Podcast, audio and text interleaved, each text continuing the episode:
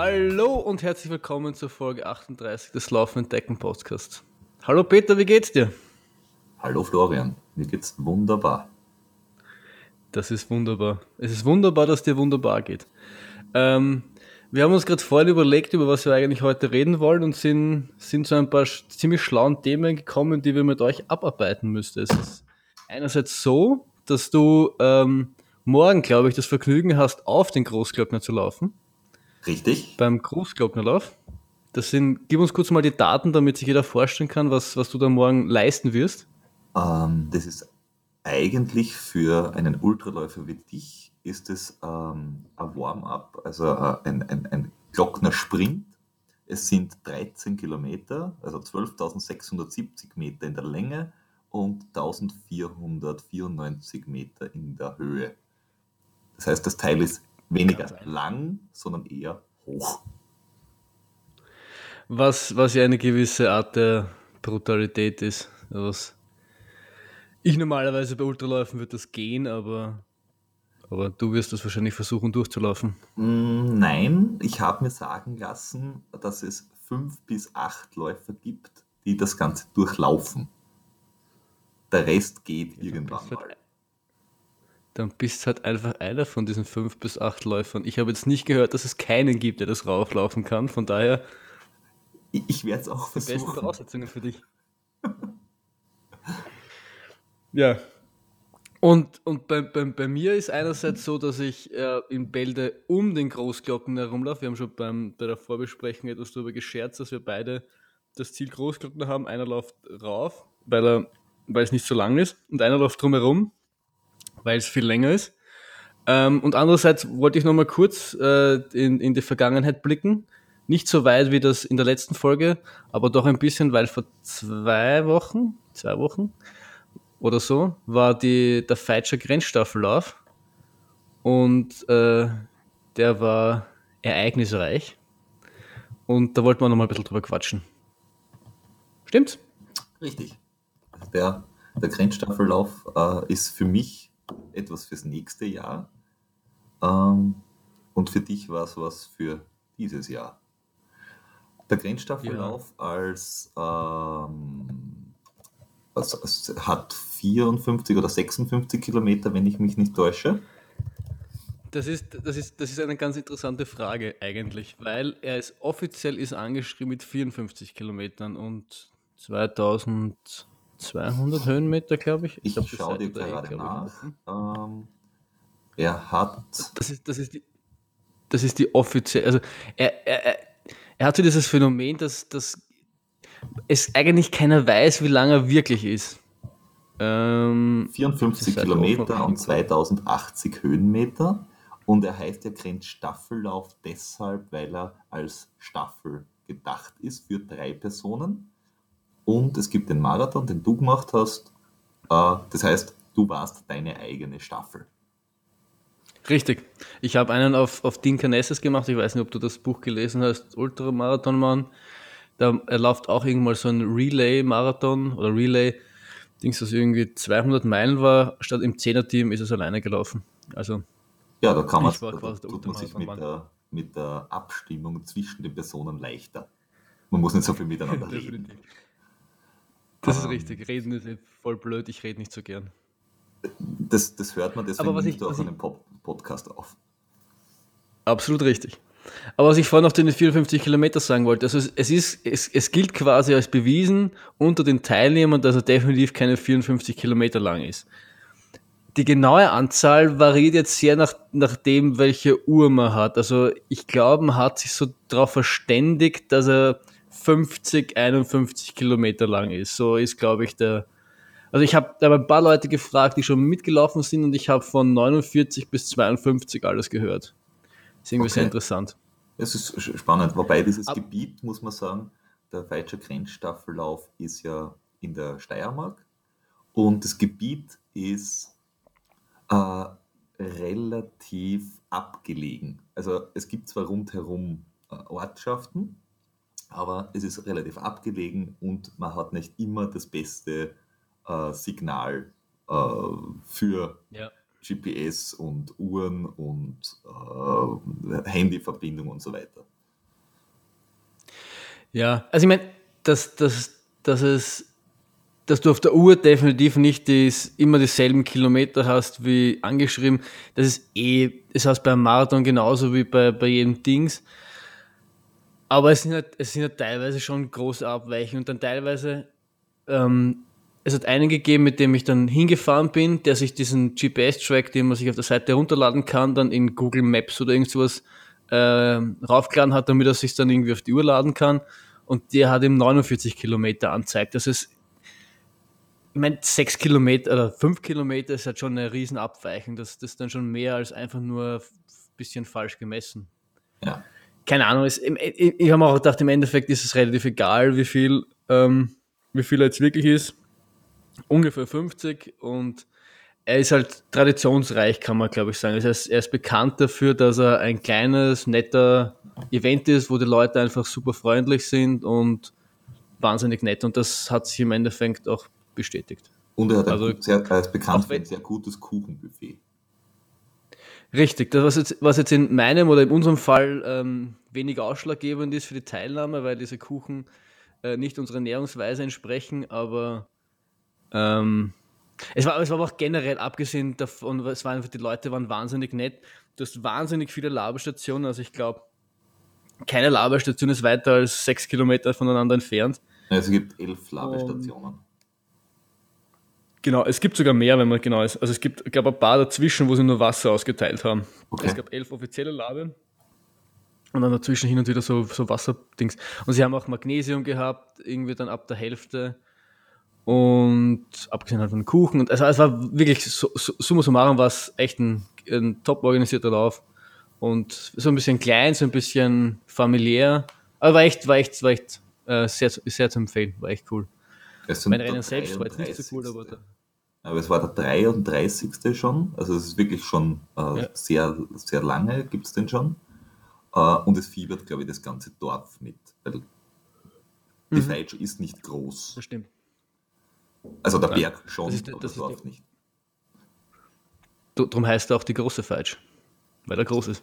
Es, das heißt die hohe Feitsch, aber ja. Fast. Musst du mich da jetzt so, so bloßstellen? Naja, ich komme von dort. Nein, ich glaube, das ist, weil du ein Klugscheißer bist. Das ist auch richtig. Na gut.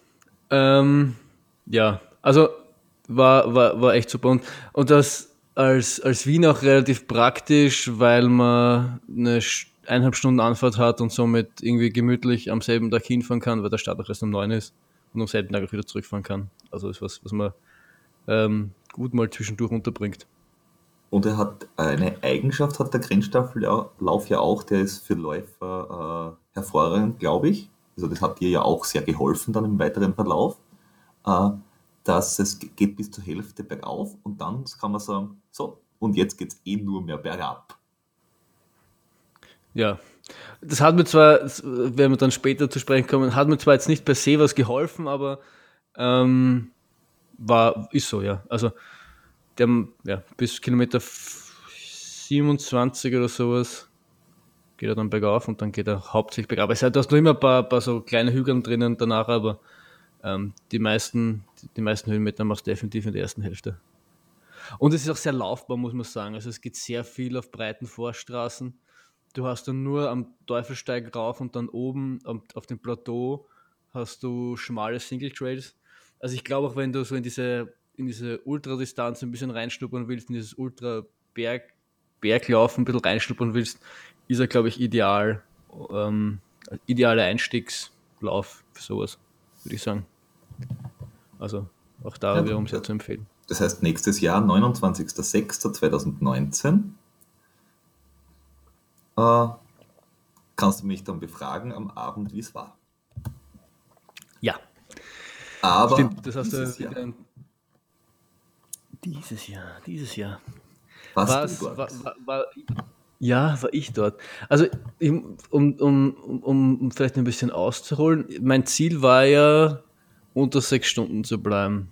Das, ich, ich tue mir bei Läufen, die ich nicht kenne, relativ schwer, mir so eine Zielzeit zu überlegen. Aber das war so, was ich in so den Gesprächen mit den äh, Leuten, die schon gelaufen bin, wo wir sagen lassen, das ist ganz, es ist nicht unambitioniert. Ähm, ich meine, die Siegerzeiten sind zwar wahnsinnig schnell, also äh, er von, von, von, von unserem Team, vom Team Veganer.de, der hat das letztes Jahr gewonnen in 408 oder so. Also es, das ist für mich unvorstellbar schnell. Aber so sechs Stunden habe ich mir sagen lassen, ist auch eine ganz gute Zeit und deswegen war das so ein bisschen, bisschen mein Ziel.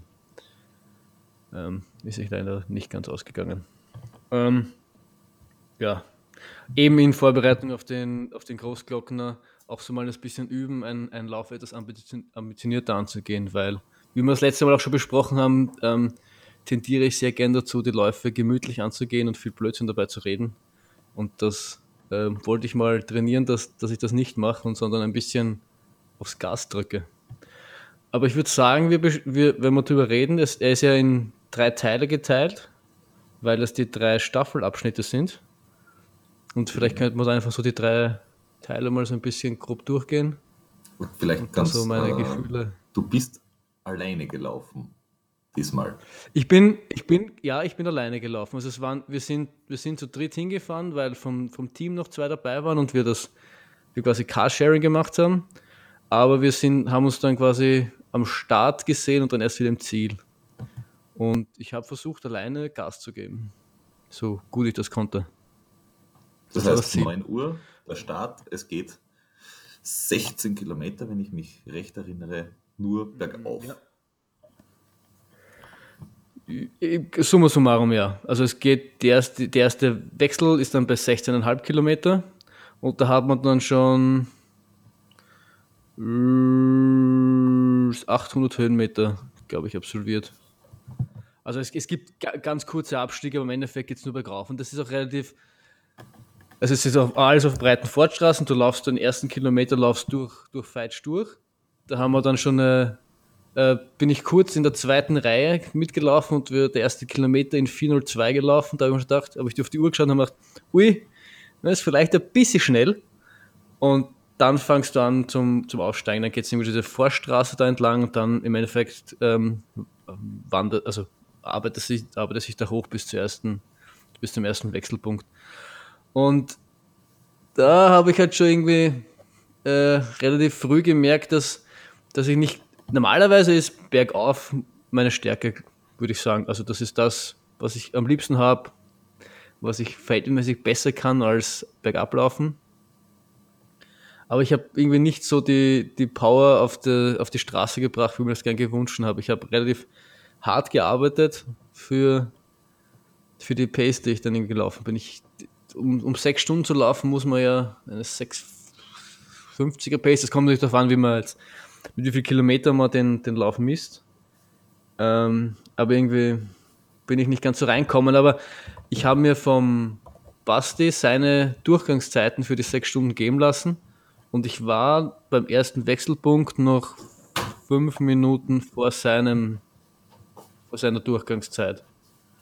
Also es war hart, äh, ich war mir nicht sicher, ob ich das so lange durchhalte, aber es war noch okay von der Zeit. Und ich bin auch zwischendurch gegangen, was ich eigentlich vermeiden wollte. Dadurch, dass breite Vorstraßenfahren war eigentlich der Plan, alles durchzulaufen. Aber es ist auch irgendwie nicht ganz, ganz ausgegangen. Es war mir dann teilweise zu, zu anstrengend. Der Puls war irgendwo ganz, ganz weit oben. Und es war nicht der, der lockere Anfang, den ich mir erwünscht hätte. Du bist aber auch aber nicht ich gedacht, äh, der, der, der Hochpulsläufer normalerweise, weil wenn wir laufen, hast du normalerweise 20 Schläge unter mir. Ja, weil ich normalerweise eher auf der gemütlicheren Seite unterwegs bin, muss ich ehrlich sagen. Also bei, bei, den, bei den langen Dauerläufen am, am Sonntag sowieso, ich glaube, da ist eh nicht hilfreich, wenn man ständig irgendwo ganz weit oben ist. Glaube ich halt. Und bei den Rennen, bei den ganz langen Sachen, äh, wenn es dann, wenn's dann bei 90, 95 Prozent von deinem Maximalpuls ähm, laufst, dann laufst du eh relativ schnell zu Tode. Also da musst du eh schauen, dass du bergauf ruhig angehst und so. Es ist sicher, dass wenn man wenn wir dann nachher vielleicht kurz analysieren, was so, was so die Fehler sind, die ich glaube ich gemacht habe, war das sicher einer der Dinge oder einer der Gründe, warum es äh, nicht so geklappt hat, weil ich es einfach auch nicht so gewohnt bin. Weil die meisten Ultras, die ich mache, sind halt meistens zu zweit und da passe ich mich dann meistens eher dem zweiten an, beziehungsweise machen wir das dann eher auf, tendenziell auf der leicht gemütlicheren Seite. Mhm. Was das heißt, nicht anstrengend ist, aber es halt. Das heißt, die erste Strecke äh, zusammengefasst 16,5 Kilometer und 800 Höhenmeter, die du rauflaufst. Ja. Und die bist ja. du offenbar ein bisschen zu schnell angegangen. Ja, obwohl da, da, mit dem, das, das, da debattiere ich noch mit mir so ein bisschen, ob das wirklich so schnell, ob das für die Ambitionen, die ich hatte, ob das wirklich, ob es das, vielleicht war zu schnell, bin ich mir nicht sicher. Ähm, ich glaube, dass ich, die, dass ich die, die, die, die, die Fehler dann eher nachgemacht habe, indem ich dann zu wenig gegessen habe und zu wenig getrunken habe und deswegen mir dann die Kraft ausgegangen ist. Aber ich weiß es nicht. Vielleicht war es auch zu schnell. Ich tue mir da immer schwer, wenn ich ganz ehrlich bin. Aber. Okay. Ja. Naja, hoher Puls rächt sich, äh, also bei mir zumindest rächt sich hoher Puls beim Berglaufen auch bergab dann. Das heißt, wenn ich hinauf zu hochpulsig laufe, kann ich auch bergab mein Tempo nicht mehr äh, mhm. laufen, das ich laufen wollte, weil einfach der Körper sagt, ja. du, geht nicht mehr. Ja, mein, mein, mein, mein Matchplan war halt irgendwie so, dass ich halt schon, schon Gas gebe, bis ich da oben bin und dann halt runter so ein bisschen, also nicht, dass ich, dass ich bei 27 Kilometer dann komplett erledigt bin, aber schon merke, dass ich was gemacht habe und dann halt bergab runter cruise, weil es, weil es ja geheißen hat, dass alles sehr, sehr laufbar ist, die Forstwege und Forstwege bergab, das, das geht eigentlich. Ich habe dann mehr das Problem bergab, wenn es ein bisschen technisch wird, aber nachdem es geheißen hat, es ist nicht sonderlich technisch, ähm, habe ich mir dann gedacht, dort kann ich mich dann eher ein bisschen entspannen. So ein, blöd, blöd, gesagt, aber so ein bisschen äh, äh, ja, nach Hause cruisen. Aber es ist, war offen, offensichtlich nicht so. Es war dann in, wenn wir dann gleich übergehen, vielleicht zum zweiten Abschnitt, da kommt dann quasi so die, die Schlüsselstelle, der Teufelsteig. Du ja. kennst ihn ja wahrscheinlich. Ja. Aus also persönlicher nach, Erfahrung. Nach, genau, nachdem ich aus der Gegend komme, kenne ich die Feitsch relativ gut. Zweiter Streckenabschnitt sind 16 Kilometer, also bis zum zweiten Übergabepunkt äh, mit nochmal 800 Höhenmetern. Aber dazwischen mhm. hast du drei Kilometer mit knappen 500 Höhenmetern. Also ja. von, von, von der Rotsol äh, bis rauf zum Graf Meranhaus, das ist quasi das, das, das, Ziel von Wanderern im Normalfall. Ähm, das nennt man den Teufelssteig und das ist wirklich steil. Ja, das war wirklich, das, das muss man sagen. Also ich, ich weiß, das waren das wirklich drei Kilometer, dass ich diese, dieser, ich glaube, dieser wirklich steile Abschnitt da, wo du, wo, wo du so im, im Single Trail raufarbeitest, waren, glaube ich, nicht ganz drei Kilometer, weil was ich gehört habe, war, dass es steil ist, aber es ist kein langer Anstieg und so ist es mir auch irgendwie vorgekommen. Und ähm, ich, ich, im, im Powerhiking bin ich normalerweise eigentlich relativ gut oder kann ich relativ zügig gehen. Ich bin allerdings dann hinter einer Frau festgesessen, habe irgendwie nicht ganz so ähm, nicht ganz so schnell gehen können, wie ich das normalerweise gern wollen würde. Und habe nun zum ersten Mal meinen Oberschenkel gespürt, indem er zum Zucken angefangen hat. Und ähm, da ich ja gern und viel mit der Bergziege laufe und jeder, der die Bergziege auf Twitter kennt, weiß vielleicht, dass, äh, dass sie äh, besonders anfällig für Krämpfe sind und das ist so, so das erste Zeichen, dass der Muskel schon etwas überstrapaziert ist. Von daher kann es sicher stimmen, dass es ähm, zu schnell war in der ersten Hälfte oder zu viel war für, ein, für einen Muskel. Und das waren schon das, vor allem wenn ich, wenn ich beim Gehen, wenn ich den, wenn du den Schritt hernimmst und du, du bist quasi am, hinten und das Bein ist dann gestreckt, dann hat es irgendwie zuckt oder schon so gleich krampfig sich angefühlt. Weißt du, was ich meine? Ja, ja. Ungefähr ja, ja. kann man sich das irgendwie vorstellen. Und das hat, hat mir schon etwas Sorgen gemacht. Und ich habe dann nicht gleich gewusst, wenn die Bergziege sowas hat, dann stopfst du wahnsinnig viel Salz rein, gibst dir was zum Trinken, ja, gibst dir was zum Essen und das vergeht dann hoffentlich irgendwann wieder. Und das habe ich dann eben auch versucht. Ich habe äh, immer Salz, Salztabletten dabei, also Salzsticks oder wie die heißen. Haben wir gleich mal innerhalb von einer halben Stunde zwei so Salzsticks reingeschmissen, Magnesium bei der Labestelle nachgefüllt und alles, was ich dazu gefunden habe, in mich reingestopft. Aber irgendwie ist es nicht wirklich weggegangen. Also es war dann das ganze restliche Rennen so, dass der Muskel ständig gezuckt hat und, und ständig so an der Krampfgrenze ich mich so ein bisschen bewegt habe. Und das ging bergauf relativ verhältnis, verhältnismäßig noch relativ gut. Bergab war das allerdings. Ich wollte dann halt nicht jetzt in einen mega Krampf reinlaufen und deswegen wollte ich nicht zu sehr an der Grenze laufen, weißt du, was ich meine?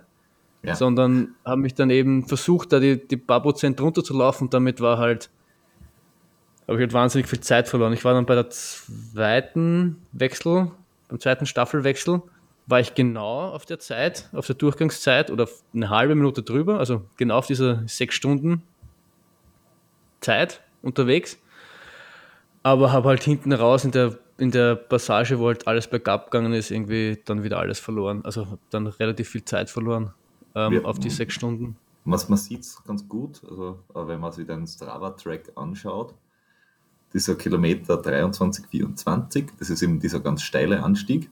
Äh, da sieht man, dass es wirklich steil ist. Äh, mhm. Also da ist ein Kilometer mit 200 Höhenmetern, da brauchst du irgendwie 21 Minuten rauf. Äh. Aber das ist verständlich, nur deine Krämpfe sieht man dann richtig gut, so ab Kilometer 27, 28. Da äh, glaube ich dir es gerne, weil du hast da Bergabpassagen, die du mit 8, 9 Minuten am Kilometer laufst. Und ja. wenn man jetzt normal, also wenn man mit dir äh, laufen geht und du laufst normal runter, laufst du einen Fünfer-Schnitt bergab. Jetzt da, wenn es eine Forststraße ja. ist oder, oder vielleicht ein bisschen schneller. Ja, ich, obwohl ich sagen muss, ich habe, ich, es war dann verwunderlich, ich habe mir dann trotzdem mehr Vorstraße erwartet. Also es war dann mehr Single Trade, als ich mir das eigentlich gedacht habe. Ähm, was mich ein bisschen überrascht hat. Was ich halt nicht weiß, ist, wo, wo dann teilweise nicht auch eine Laberstation dazwischen war, die natürlich dann auch die Zeit etwas, etwas ähm, äh, wie sagt man, ich fällt mir das Wort nicht ein. Versch verschleiert halt einfach ein bisschen, weil man ja. natürlich kurz stehen bleibt und wieder was äh, wieder weiterläuft. Aber es war definitiv so, dass ich halt runter bei weitem nicht die, den Druck erzeugen konnte, den ich mir da er, erwünscht hätte. Du hast das Rennen das quasi du hast das offensichtlich, wenn, wenn man es jetzt da, wenn man kurz drüber schaut, entweder bergauf verloren, weil zu schnell und dann halt die Kraft weg mhm. war. Aber die Zeit liegen lassen hast du bergab. Also ab, Definitiv. ab 28 weiter, das erste Mal, dass du einen Fünfer-Schnitt zusammenkriegst oder unter 6 bist, im Endeffekt ist dann bei Kilometer 40. Also fast schon im Ziel. Fast. Ja, also man, muss, man muss dann halt auch dazu sagen, ich habe dann irgendwann halt gemerkt, dass es nicht, nicht mein Tag ist und habe dann halt in den ähm, Ultra-Modus geschalten, würde ich jetzt sagen. Also es klingt jetzt deppert, weil das ja auch irgendwie ein Ultra ist, aber so in den, in den, in den langen Ultra-Modus und habe es dann einfach nach Hause gecruised. Ich habe hab mir dann gedacht, jetzt, jetzt, weil es ja trotzdem nur ein, ein Vorbereitungslauf war und in dem Sinne dann auch wichtig war, quasi diese sch schlechte Erfahrung gemacht zu haben. Aber es ist nicht so wichtig war, dass ich mich für das quasi zerstören muss. Also vielleicht hätte man, wenn es der Prio A-Lauf für das Jahr gewesen wäre, noch mehr rausholen können, weil man sich dann einfach über diese Grenze drüber quält und einfach riskiert, dass man dann vielleicht mit irgendwo einen fetten Krampf hat. Aber das war also dann im Endeffekt nicht das, für das ich dort war und deswegen sich auch dann nach Hause gecruised und dann halt die letzten 15 Kilometer dann halt auch bei jeder Labestation mich hingestellt habe und mit denen ein bisschen gequatscht habe und es einfach nicht mehr ganz so ernst genommen habe. Weißt du, was ich meine? Ja, weil, ja, weil für deinen, für deinen äh, Saisonhöhepunkt quasi war das ja die erste von zwei Runden. Weil dein Saisonhöhepunkt äh, wird ja dann quasi zweimal dieser Grenzstaffellauf sowohl in der Länge als auch in der Höhe. Ja, ich glaube, in der Höhe ist sogar ein bisschen mehr, oder? Sind das mehr 6500 Höhenmeter auf 110 mhm. Kilometer. Das heißt im Endeffekt, du musst nur das, was du jetzt gemacht hast, zweimal machen und das ein bisschen schneller. Ja, obwohl ich mir gedacht habe, wenn ich die, wenn ich die 50, erst, wenn ich die 50 Kilometer beim Gut in der Zeit laufe, in der ich die Feitsch laufe, dann glaube ich, führe ich das Rennen an. Oder so. Aber ja, im Endeffekt, im Endeffekt hast, hast du natürlich, äh, hast, hast, du natürlich recht. Dann hast du jetzt auch Aber, ein Ziel. oh ja. Ja, da, da, da ist, dann hast du mal ein bisschen mit ein bisschen längeren Anstiegen zu, zu kämpfen. Da ist das dann eine ganz, ganz andere Hausnummer. Aber in, in dem Sinn war es schon, schon, schon ein, ein guter Test und man sagt immer, man lernt ja mehr aus Fehlern, als wenn alles gut gegangen wäre. Von daher hat mir das schon, weil ich habe halt definitiv viel zu wenig gegessen. Ich bin am Tag davor eingefallen, ähm, verdammt, ich müsste was noch zum Essen kaufen, weil ähm, ich zwar gewusst habe, dass es viele Laberstationen gab, aber ich auch so ein bisschen, aufgrund dessen, dass ein Test ist, so ein bisschen testen wollte, so wirklich äh, dran zu denken, zu essen. Ich finde, das klingt immer blöd, weil ich, bevor ich Ultras gelaufen bin, habe ich mir gedacht, wie kann man was zum Essen, wie kann man Essen vergessen? Aber es ist definitiv noch immer ein Problem, das ich habe, dass ich vergesse zu essen. Und das ein bisschen trainieren wollte ich halt Eigenverpflegung noch mitnehmen und habe dann halt nur diese Cliff Bars und sowas und die habe ich dann irgendwie nach der dritten Stunde nicht mehr sehen können, weil die auch hart waren und das ist halt anstrengend, das Kauen und dann habe ich gesagt, ja wurscht, ich warte einfach bis zur nächsten Labe und dadurch reitet es sich halt immer tiefer in, die, in den Dreck. Ähm, kurz zur, zur, zur äh, Erklärung ha, oder als Frage, hast du einen Essplan? Hast du eine Zeit, wo du sagst, okay, deine Uhr sagt dir dann und dann, äh, ist jetzt, äh, damit du oder trainierst du das, wie oft du essen musst? Ja, schon. Also grundsätzlich in, in, einer, in einer idealen Welt würde ich ähm, alle halben Stunden trinken und so ungefähr alle halben, also eigentlich so alle halben Stunden was essen. Und ich hatte bei der alten Uhr ähm, einen Timer, der alle halbe Stunden gepiepst hat, damit ich nicht vergesse zu essen. Weil das definitiv einer meiner größten Probleme ist, nicht aufs Essen zu vergessen. Oder nicht zu sagen, ah, wurscht, ich warte noch vier Kilometer, bis dann halt die nächste Laberstation kommt. Jetzt habe ich mir vor kurzem die neue Sunto gekauft und da glaube ich, funktioniert dieses App-Ding von Sunto nicht mehr. Das war nämlich so eine App, die der, der 30 Minuten runtergezählt und hat piep, piep, piep, piep, piep gemacht. Und dann habe ich gesagt, ah, piep, piep, dann habe ich was getrunken und mir irgendwo eine Kleinigkeit gegessen. Und das funktioniert eigentlich gut mit der Zeit ist das Problem, dass man oft das Piepen dann mehr hört, weil man es quasi, weil man so in, in, seiner, in seinem Kopf gefangen ist. Aber es, es hilft schon, sich einen Plan zu machen, ab, wie viel man ungefähr essen will. Und auch, und auch was das Ganze mit, zum Thema Salz betrifft. Also alle halben Stunden essen und trinken und alle zwei Stunden Salz. Das ist so mein Plan, mit dem ich bis jetzt eigentlich ganz gut gefahren bin. Und deswegen ähm, versuche ich auch immer unabhängig von, von Laberstationen zu sein, weil du mit denen nicht kalkulieren kannst, weil du nicht weißt, wie lange du jetzt wirklich zur nächsten brauchst. Und deswegen ist immer gut bei den langen Sachen, dass ich was, selber was mit habe, damit ich eben diesen Plan nicht, ähm, damit ich diesen Plan einhalten kann. Wenn dann dazwischen irgendwann eine Labelstation kommt, dann habe ich halt mehr gegessen, dann so what, mhm. das ist dann Bonus.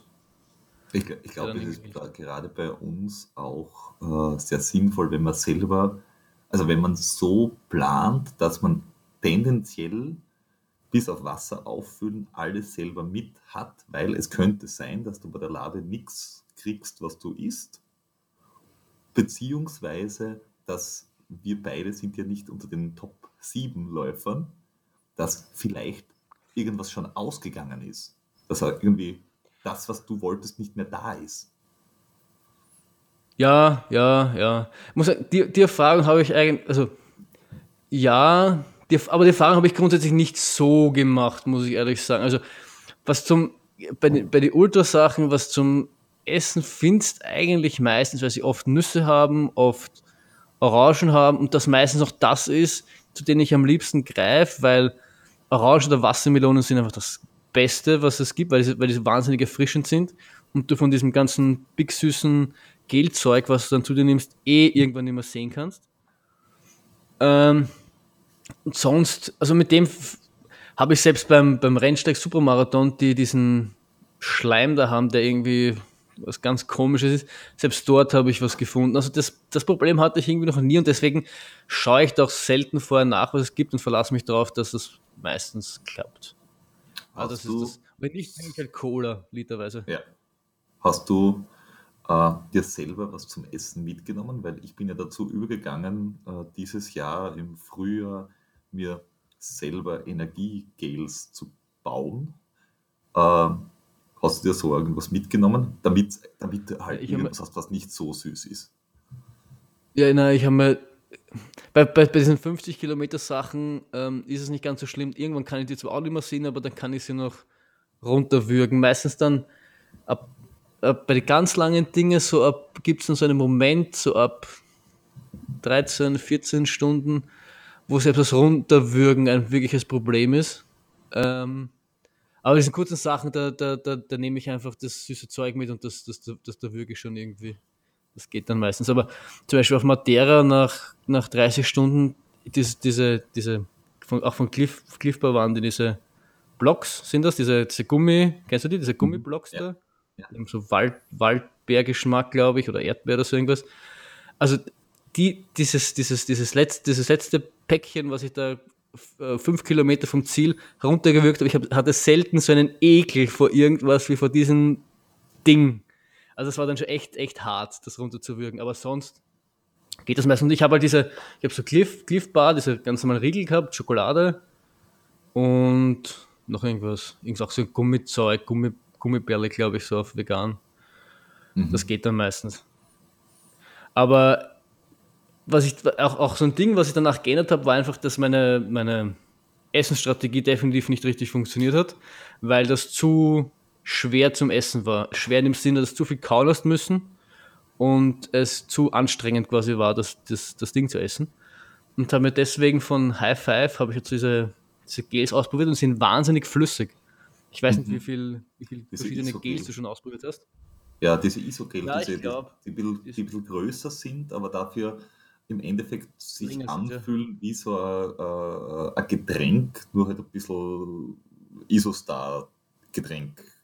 Ja, so, so also ich habe jetzt ausprobiert ähm, Raspberry, was ist Raspberry auf Deutsch? Heidelbeer? Nein. Äh, Him- na, Himbeer? Hi- Hi- Him, Him, Himbeer, ja. Strawberry ist Erdbeer, Raspberry ist Himbeer. Ja, wir zeichnen uns aus mit unseren Englischkenntnissen. Ähm, und das, die Essen sind nicht so grauslich, finde ich, wie, wie andere Gels, wie diese, diese ganzen Power Bars oder sowas. Das ist, finde ich, wahnsinnig ekelhaft. Die sind auch sehr gelig. Und die sind auch wirklich, ja, und die sind wirklich flüssig. Und, und das ganz andere krasse Spektrum sind diese, auch von Cliff Bar oder, nein, von Goo, diese Goo-Gels.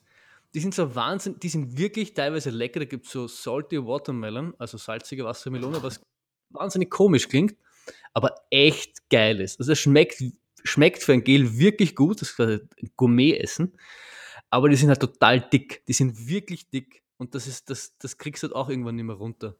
Und deswegen werde ich jetzt, habe jetzt beschlossen, diese High Fives auszuprobieren beim Gut und haben mir schon 48 Stück bestellt. Damit ich Okay. irgendwie so irgendwie auskomme.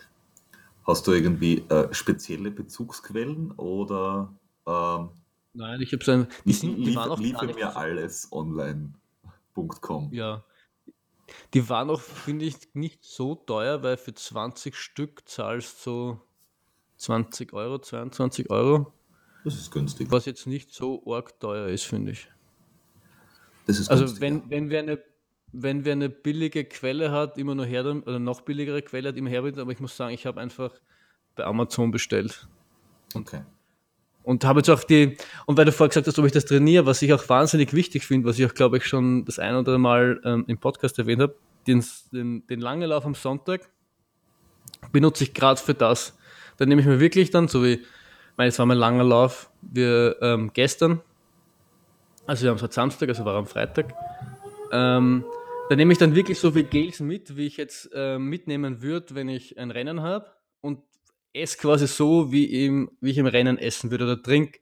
Trinken ist ein bisschen schwieriger, weil du keine Laberstationen hast und darauf angewiesen bist, dass du irgendwo Wirtshäuser oder solche Dinge findest, wo du wieder nachfüllen kannst. Aber so weit es geht, versuche ich dann genauso zu laufen, wie ich im Rennen laufen würde. Den Tipp habe ich mal von Gary Robbins bekommen, dass er, ich weiß nicht, ob der da was sagt, kanadischer Ja. Ultraläufer. Ja, Der, der gibt für seine, für seine Klienten, ähm, gibt er Kilo, ähm, gibt er Kalorien an, die sie am, beim, am langen Lauf am Sonntag essen müssen. Also der sagt, man soll ungefähr so 200 Kalorien in der Stunde essen. Das heißt, wenn die einen langen Lauf von drei Stunden haben, müssen sie 600 Kalorien essen. Ob sie drei Stunden laufen und dann 600 Kalorien sich auf einmal reinhauen, reinhauen oder ob sie verteilt machen, sagt er, das müssen sie sich dann eh selber überlegen. Aber der gibt ihnen quasi den Tipp, den langen Lauf am Sonntag als Rennen zu sehen, quasi in dem Sinne, dass sie ihre Essstrategie mhm. testen müssen. Und das habe ich mir irgendwie angewöhnt, dass ich das regelmäßig mache. Ja. Das funktioniert halt. Kann, kann, kann ich gut nachvollziehen. Mache mach, mach ich ähnlich. Äh, wenn wir jetzt dazu falsch zurückkehren, das heißt, du bist jetzt da am, äh, nach der zweiten Übergabe, es geht nur mehr bergab, jetzt geht es nur mehr nach Hause. Mhm. Äh, du hast in den Ultramodus quasi umgeschalten äh, und hast es quasi genossen. Oder hast du nur deinen Krampf genossen?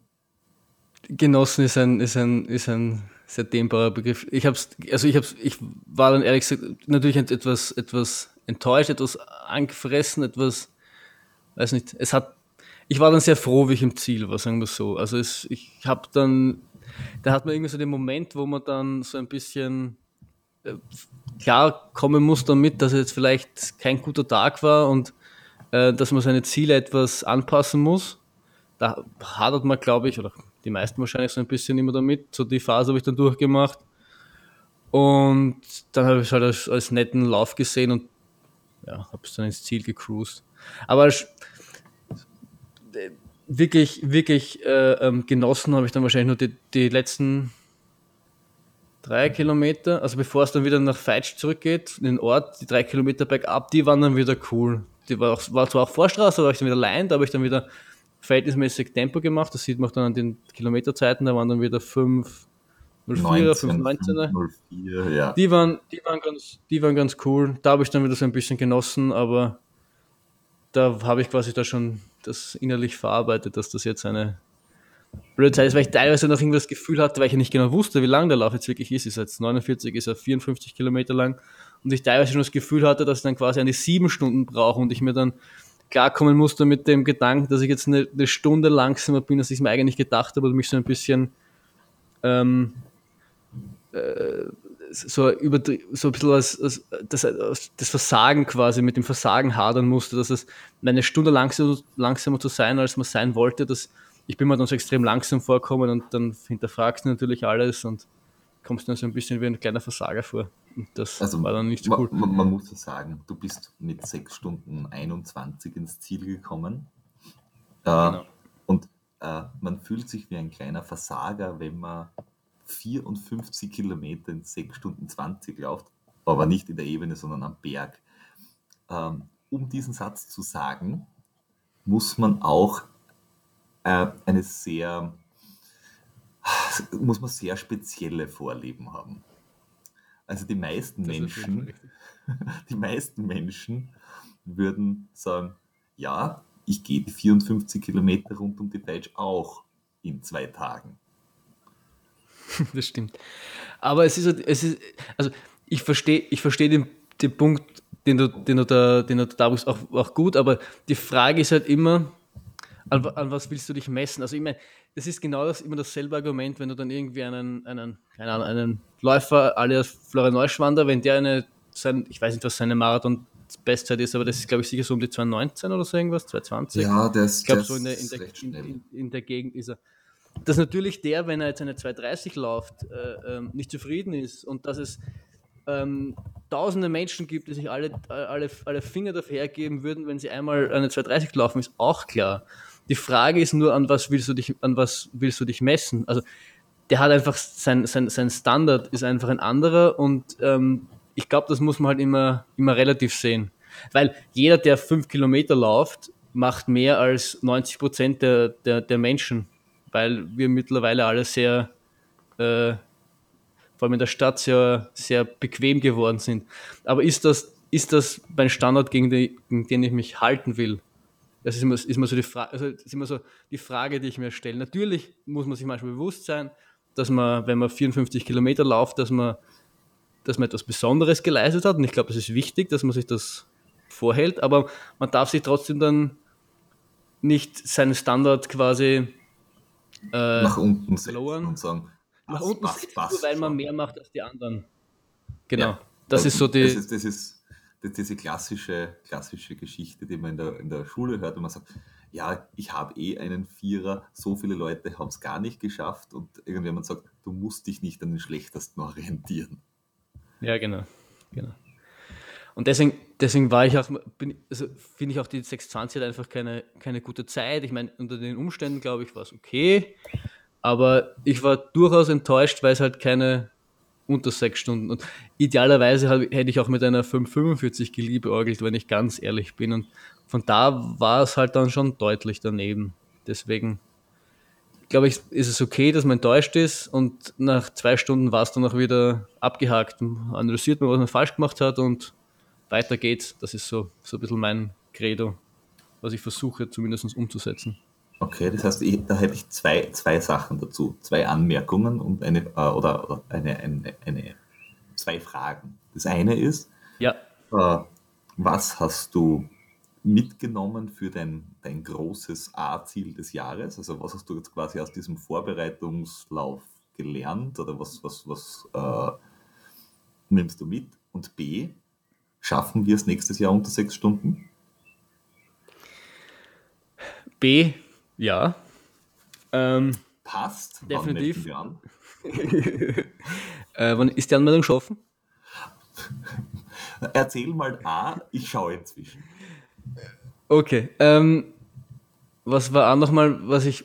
Also, mein, das, das, das nächste große Ziel ist ja der Großglockner. Und das sind eben, wie du sagst, die 110 Kilometer und die 6000 irgendwas Höhenmeter. Und mein grundsätzliches ähm, Ding, dass ich, also mein Ziel, das ich habe, oder sagen wir so, ich versuche ja immer so ein bisschen, oder so ein bisschen ein, ein, Motto, fangen wir so an, so ein bisschen Motto ist immer so ein bisschen aus der Komfortzone rauszukommen. Und das, ich habe es ganz gern, ähm, mir etwas auszusuchen, was definitiv nicht meine Stärke ist, wo ich mich, wo ich mich sogar manchmal so ein bisschen davor sträube, es zu machen, weil es mir ein bisschen Angst bereitet, ein bisschen Unwohlsein bereitet und ich eher das eher gern vermeiden würde. Sowas wie wirklich ambitioniert schnell was angehen, ein Ziel haben, mit der Gefahr hinaus, dass man dieses Ziel auch verpasst. Weil wenn du jetzt, ich jetzt hergehe und sage, ich will die, den Großglockner, wie ich das jetzt gemacht habe, in 24 Stunden laufen, mindestens, dann ist das dann, ich, ich, ich schreie das in die Welt hinaus und ich laufe dann in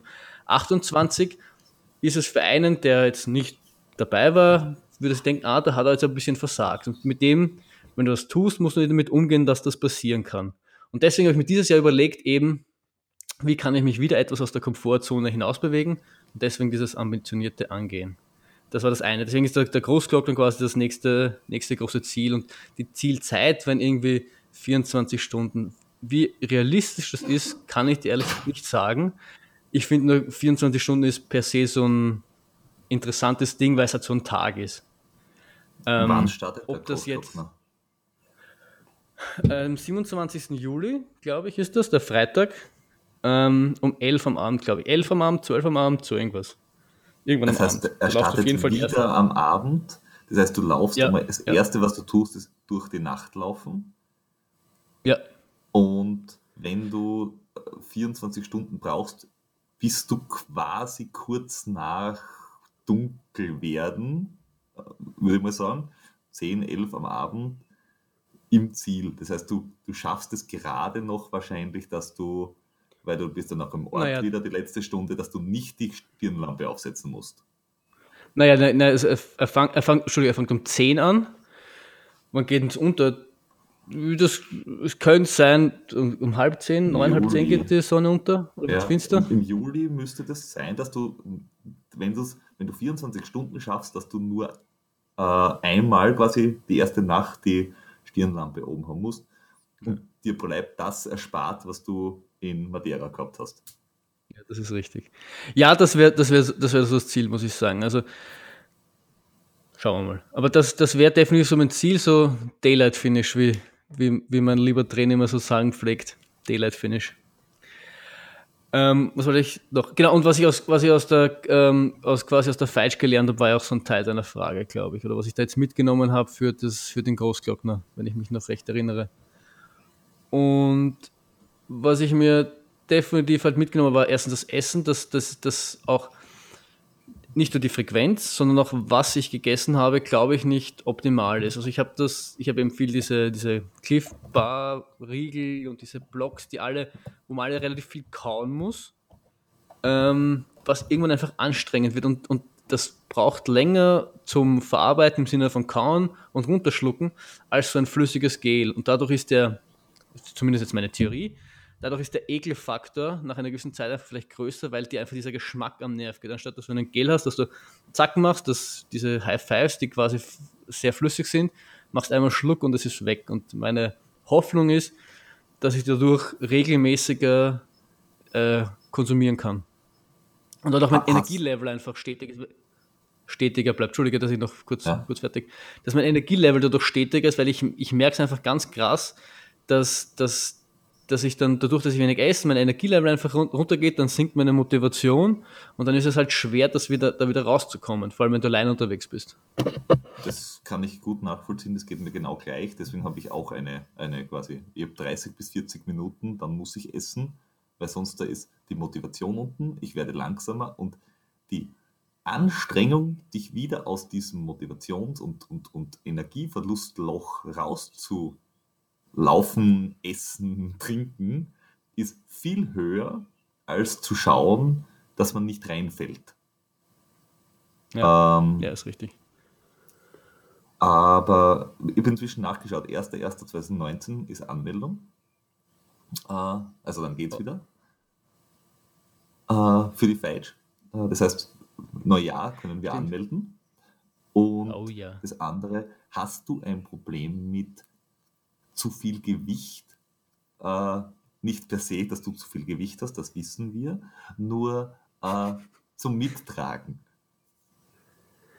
Äh, ehrlich gesagt, das, das, stört mich, das stört mich wenig. Also der, Ruck, also der Rucksack per se, der stört mich ehrlich gesagt. Also das meiste, was du dort mit hast, ist irgendwie die Eigenverpflegung und dann irgendwelche Regenjacken und, und lange Hosen und das ganze Zeug.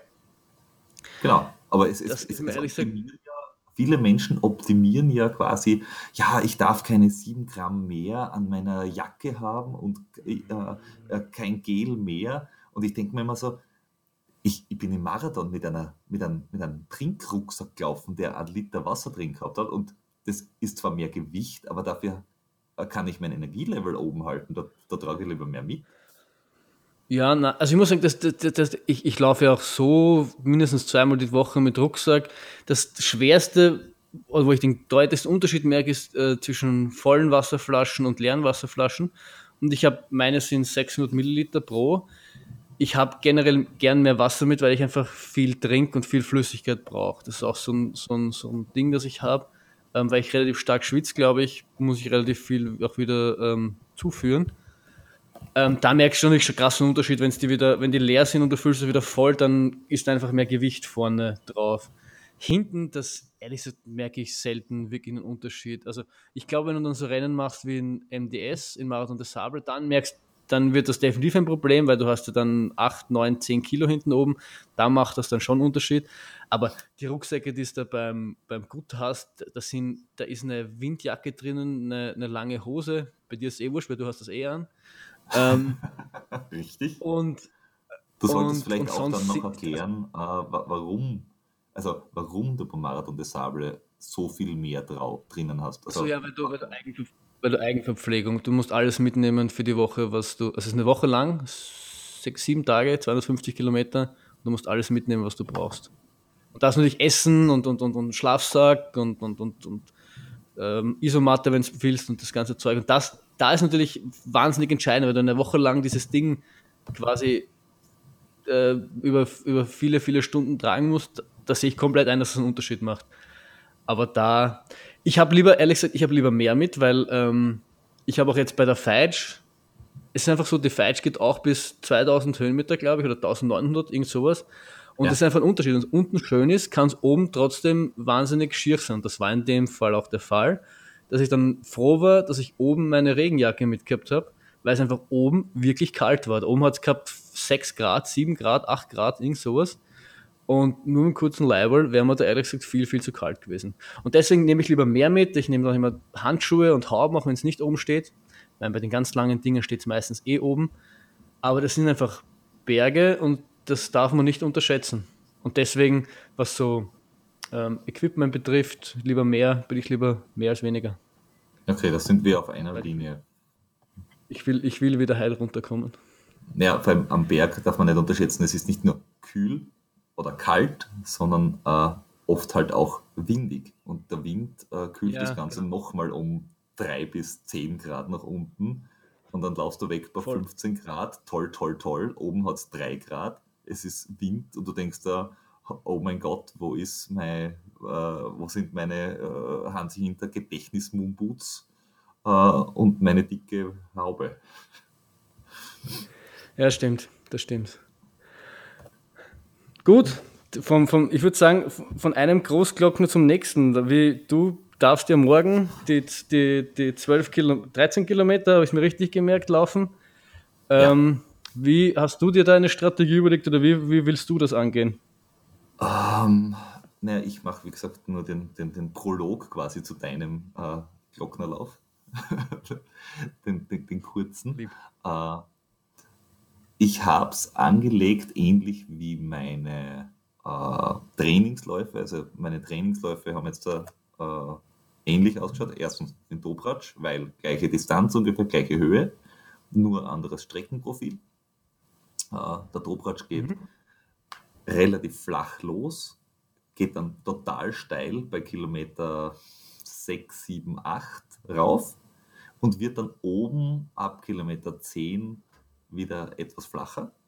Ähm, mhm. Und beim Glockner ist es andersrum. Er geht relativ gemäßigt los, dann geht es ein bisschen steiler, dann ist er Sattel, dann geht es wieder sogar ein bisschen bergab. Und der letzte Kilometer sind Stufen in den Berg 250 Höhenmetern. Am letzten Kilometer. Dort, wo es am meisten Spaß macht. Autsch, autsch, autsch. Das hört sich, das hört sich einfach nur brutal an. Das ist, glaube ich, auch so sehr von der, brutal. Und so von, von der, von der, von der Renk oder von den Zielen oder von der Renntaktik gibt es da nur Gas geben oder gibt es da mal, schauen wir mal, oder wie hast du, also, hast du in die Richtung schon irgendwie Gedanken gemacht? Ich habe mir schon ein paar äh, Videos angeschaut, habe mir den Ablauf angeschaut. Es sind vier Startblöcke. Äh, nachdem ich ihn noch nie gemacht habe, bin ich im dritten oder vierten. Das heißt, ich werde versuchen, was, was also wenn es ein langer Lauf wäre, wäre, wäre es die komplett falsche Taktik, die ich jetzt da äh, angeschlagen habe.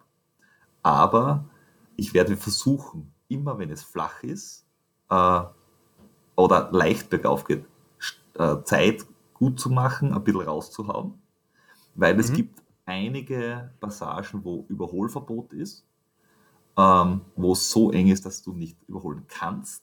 Das heißt, ich werde versuchen, dass ich in diesen Passagen wenige Menschen oder Menschen im gleichen Tempo vor mir habe, äh, weil äh, ausgebremst zu werden, wenn ich besser könnte, ist für mich fast so schlimm wie Gegenwind. Und Gegenwind ist quasi meine Nemesis. Weil heiß ist okay, kalt ist okay, Regen ist in Ordnung, aber Wind ist der Wind, der Wind, das himmlische Kind. Mhm. Niemand braucht Wind. Oh, das stimmt. Und äh, darf man da, darf man da sowas wie Stecken benutzen oder wie, wie, wie, wie, wie gehst du da die, die, die, die steilen Bergaufpassagen an? Weil das ist ja was, was man wahrscheinlich so jetzt schwer trainieren kann, oder?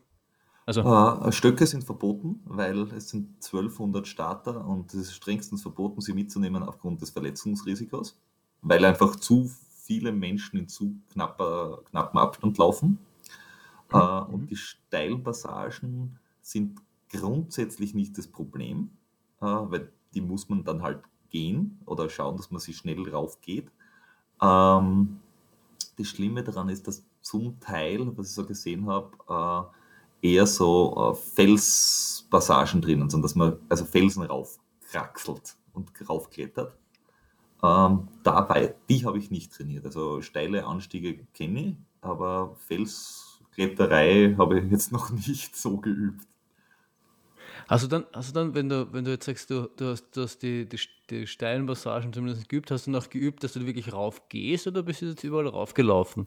Weil das, das ist natürlich schon, schon, schon ein Unterschied von, der, von den Muskeln her und von der, von der Bewegung her.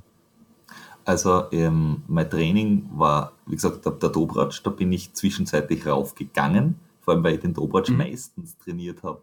Äh, zu Weihnachten, zu Ostern, also immer wenn Schnee liegt. Äh, und mhm. da kannst du ohnehin nicht durchlaufen. Also es, es geht einfach nicht, wenn du einbrichst bis zum Knie, ist Laufen einfach nicht angesagt.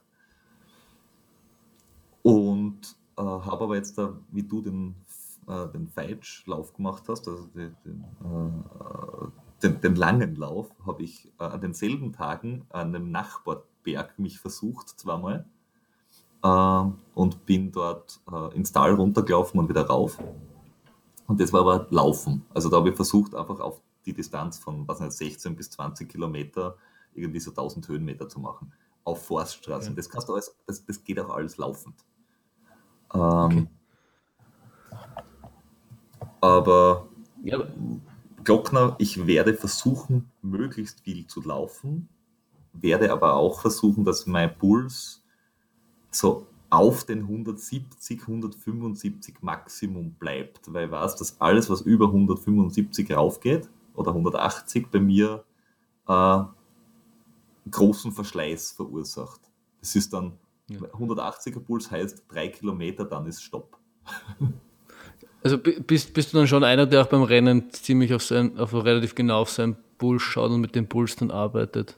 Ich ja, also auch beim Wien-Marathon habe ich auf den Puls geschaut und äh, da habe ich dir alle zwei Kilometer, glaube ich, durchgesagt, ja, ein bisschen über 170, bis ein bisschen unter 170. Ich habe immer geschaut, dass ich auf den 170 bleibe. Aber ich war auch schon bei Kilometer 5 auf 170. ja, wenn es dann eh noch 30 Kilometer durchhältst oder länger, dann siehst du ja, dass das nicht so schlimm ja. ist. Irgendwas, irgendwas wollte ich noch, irgendwas wollte ich noch fragen. Genau, aber, aber und, und, und so wegen Zeit, hast du dir, hast du dir so überlegt, was, was du glaubst, dass eine realistische Zeit ist? Oder was ich ja auch gern mache, sind so A, B und C-Ziele. So ein, das wäre hätte ich einen super Tag, das wäre so ein, das ist okay, das hätte ich mir gedacht, dass, und, dass, dass ich kann. Und dann ein, wenn ich das nicht schaffe, dann bin ich rückwärts ins Ziel gegangen, Ziel. Hast du dir da ja. so irgendwie in die Richtung Gedanken gemacht? Ja, mache ich ähnlich. Also äh, die, die, die Fakten, die ich mir so angeschaut habe, ist, schnellste Zeit ist eine Stunde 13. Das ist äh, der, momentan die, die schnellste Zeit darauf. Ähm, durchkommen tut fast jeder. Äh, also Ausfallquote ist mehr oder weniger null. Und ich habe meine, meine bisherigen Zeiten angeschaut, was habe ich am Dobratsch braucht, was habe ich auf die Gerlitzen braucht. Ähm, und mein C-Ziel ist durchkommen. Mein okay. B-Ziel ist 2 Stunden 15 und mein A-Ziel ist äh, Sub 2. Wobei Sub 2 halt wirklich ambitioniert ist. Und du hast, du hast, du hast gesagt, dass du die Starter, also die Zielzeiten angeschaut, oder? Ja. Wenn man, wenn man das, du hast gesagt, 1200 Leute starten da. Wo, in welchen in von welchem Bereich platzierungsmäßig reden wir da von zwei Stunden, damit man sich so ein bisschen, weil ich, ich kenne ihn jetzt nicht und das ist bei solchen, bei solchen Läufen ist es immer schwer zu sagen, man kann so solche Daten, so 30 Kilometer, 1000 Höhenmeter, das ist knackig, das kann man sich vorstellen, aber ich finde, das hilft dann auch immer, wenn man sich überlegt, sagen wir, mit zwei Stunden ist man unter den ersten 400. Ich weiß, so, weißt du, in welchem Bereich man da platzierungsmäßig dann sich so aufhält? Um, ähm, ich, ich schaue schau mir so mal kurz an, äh, was die was die Ergebnisse so hergeben. Ähm, du musst mir so eine Minute geben, dass ich mir dann nachschaue. Ja, ja. Weil das ist, das, das ist finde ich dann auch immer, das ist finde ich immer das Interessante, aber dann kann man dann, weil, weil was, was solche Daten ja normalerweise nicht äh, preisgeben, ist dann halt auch die, die Schwierigkeit des Untergrundes, wie du sagst, dann teilweise muss man, muss man kraxeln, also klettern, irgendwie Felsen rauf. Das sieht man natürlich nicht, wenn man sich die Daten anschaut oder irgendwie das Höhenprofil anschaut, weil bergauf ist bergauf und bergab ist bergab, aber wenn man dann ähm, so ein bisschen äh, Zeiten, Platzierungen vergleicht, Ähm, Finde das ganz, ganz, ganz spannend, weil was ich zum Beispiel immer mache bei den Ultra, langen Ultrasachen, weil ich mir ja auch schwer tue einzuordnen, was realistisch ist oder nicht. Ich versuche die Zeiten des Siegers zu vergleichen. Also vor allem, wenn das dann bei diesen Transvulkaniers und, und Materis dieser Welt, wo da wirklich auch die Elite mitläuft, ähm, haben die ungefähr einen Vergleichswert. Wenn ich jetzt natürlich irgendwie den Dindeltal extrem hernehme, das ist mein erster Hunderter, mit einem Transvulkanier-Vergleich funktioniert das natürlich nicht, weil das dort ganz andere Kaliber sind. Aber wenn wie auf Matera ein François Den gewinnt und in Italien beim Lavaredo ein, vergessen wie der geheißen hat, die halt beide halt ähm, Top-Läufer sind, dann hat er schon ungefähr eine Aussagekraft. Und so versuche ich mir dann immer zu helfen, um sowas ja. einzuordnen. Ja, ich, ich, ich habe jetzt die, die, die, Zeiten heraus, also die, äh, die Top-Läufer letztes Jahr sind beide von Run Together, von dem Club, den kennst du wahrscheinlich. Mhm. Äh, äh, der läuft dort Akadema, glaube ich, für die, wenn ich mich nicht täusche. Ähm, okay. Also die ersten drei sind drei Kenianer mit 1,13 bis 1,16.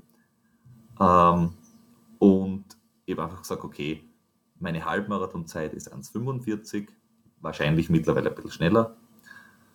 Mhm. Eine halbe Stunde drauflegen, weil es doch bergauf geht, ist in Ordnung.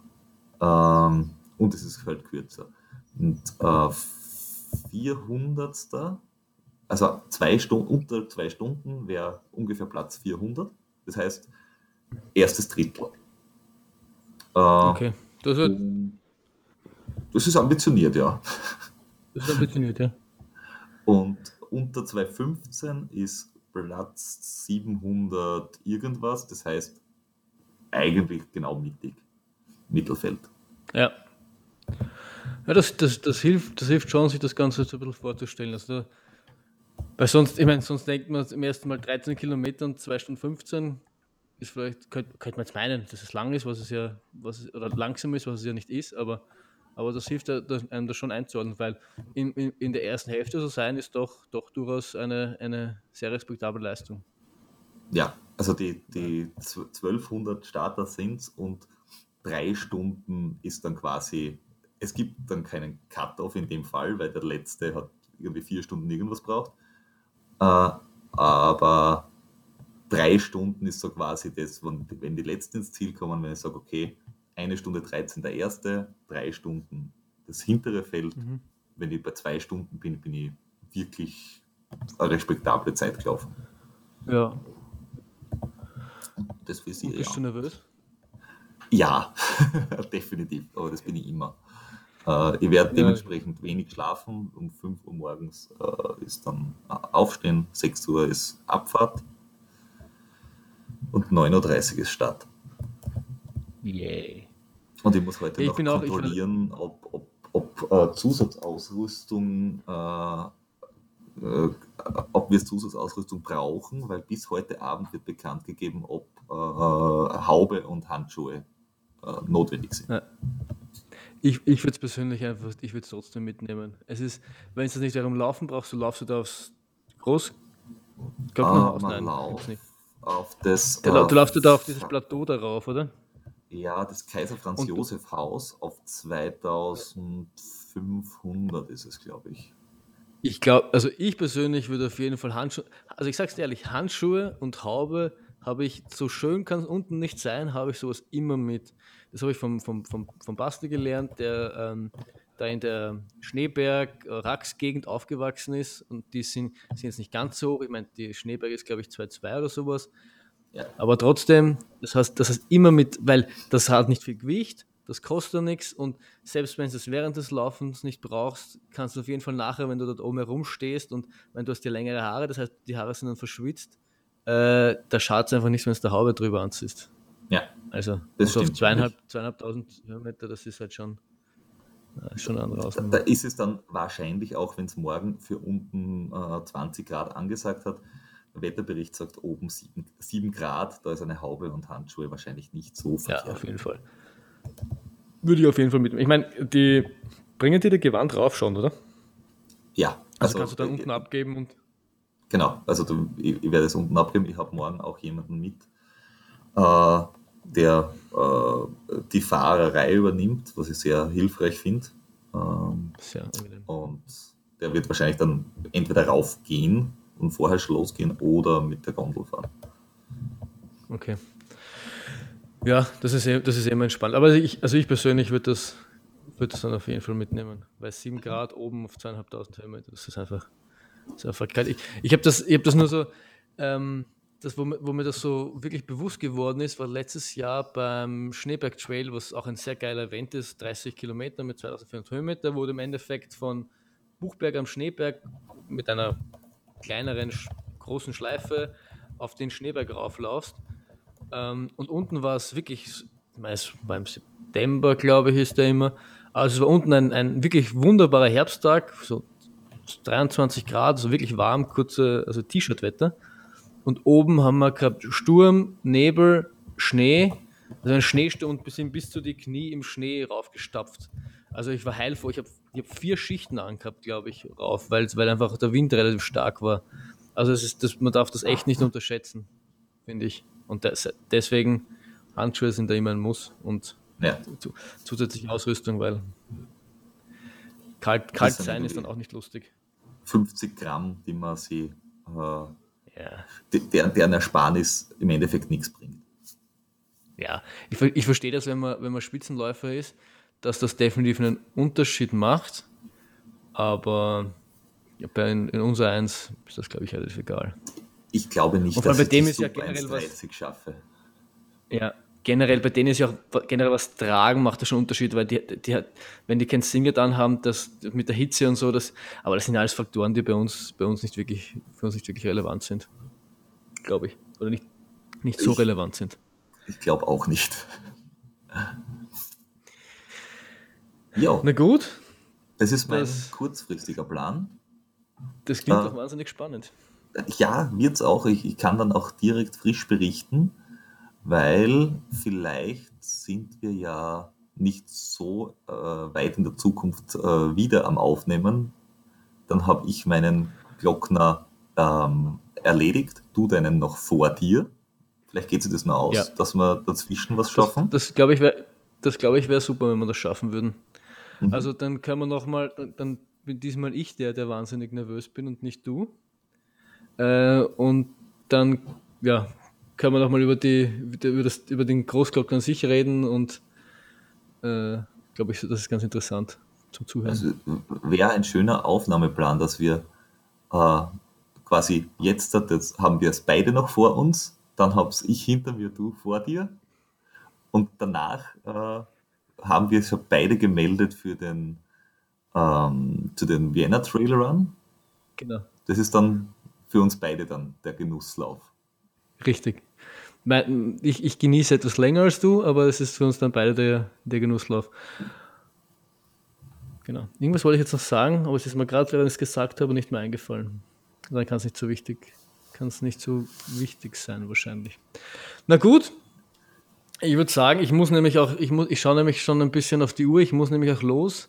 Ähm, es ist nämlich ein schöner Tag und ich muss ins Bad fahren und mich in die Sonne legen.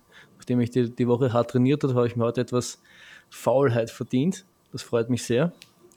Fair. Äh, ja, definitiv fair. Dann, das war cool. Ich danke dir. Wir wünschen dir, wir wünschen dir viel Glück. Wir werden dich, äh, ich werde morgen gespannt auf, auf deine Social Media Kanäle schauen und erwarte ähm, eine 1,59, 59 von dir. Okay, ich werde mich bemühen, deine Wünsche zu erfüllen. So soll es sein. So, so gefällt mir das. Ich, ich, befehle und du führst aus. Das, das sollten wir so beibehalten. Das heißt, du bist fürs Denken zuständig. Okay, wir überlegen uns das lieber nochmal. Gut. In diesem Sinne, äh, viel Spaß morgen und rock das Ding. Servus. Vielen Dank. Wir werden berichten. Bis dann.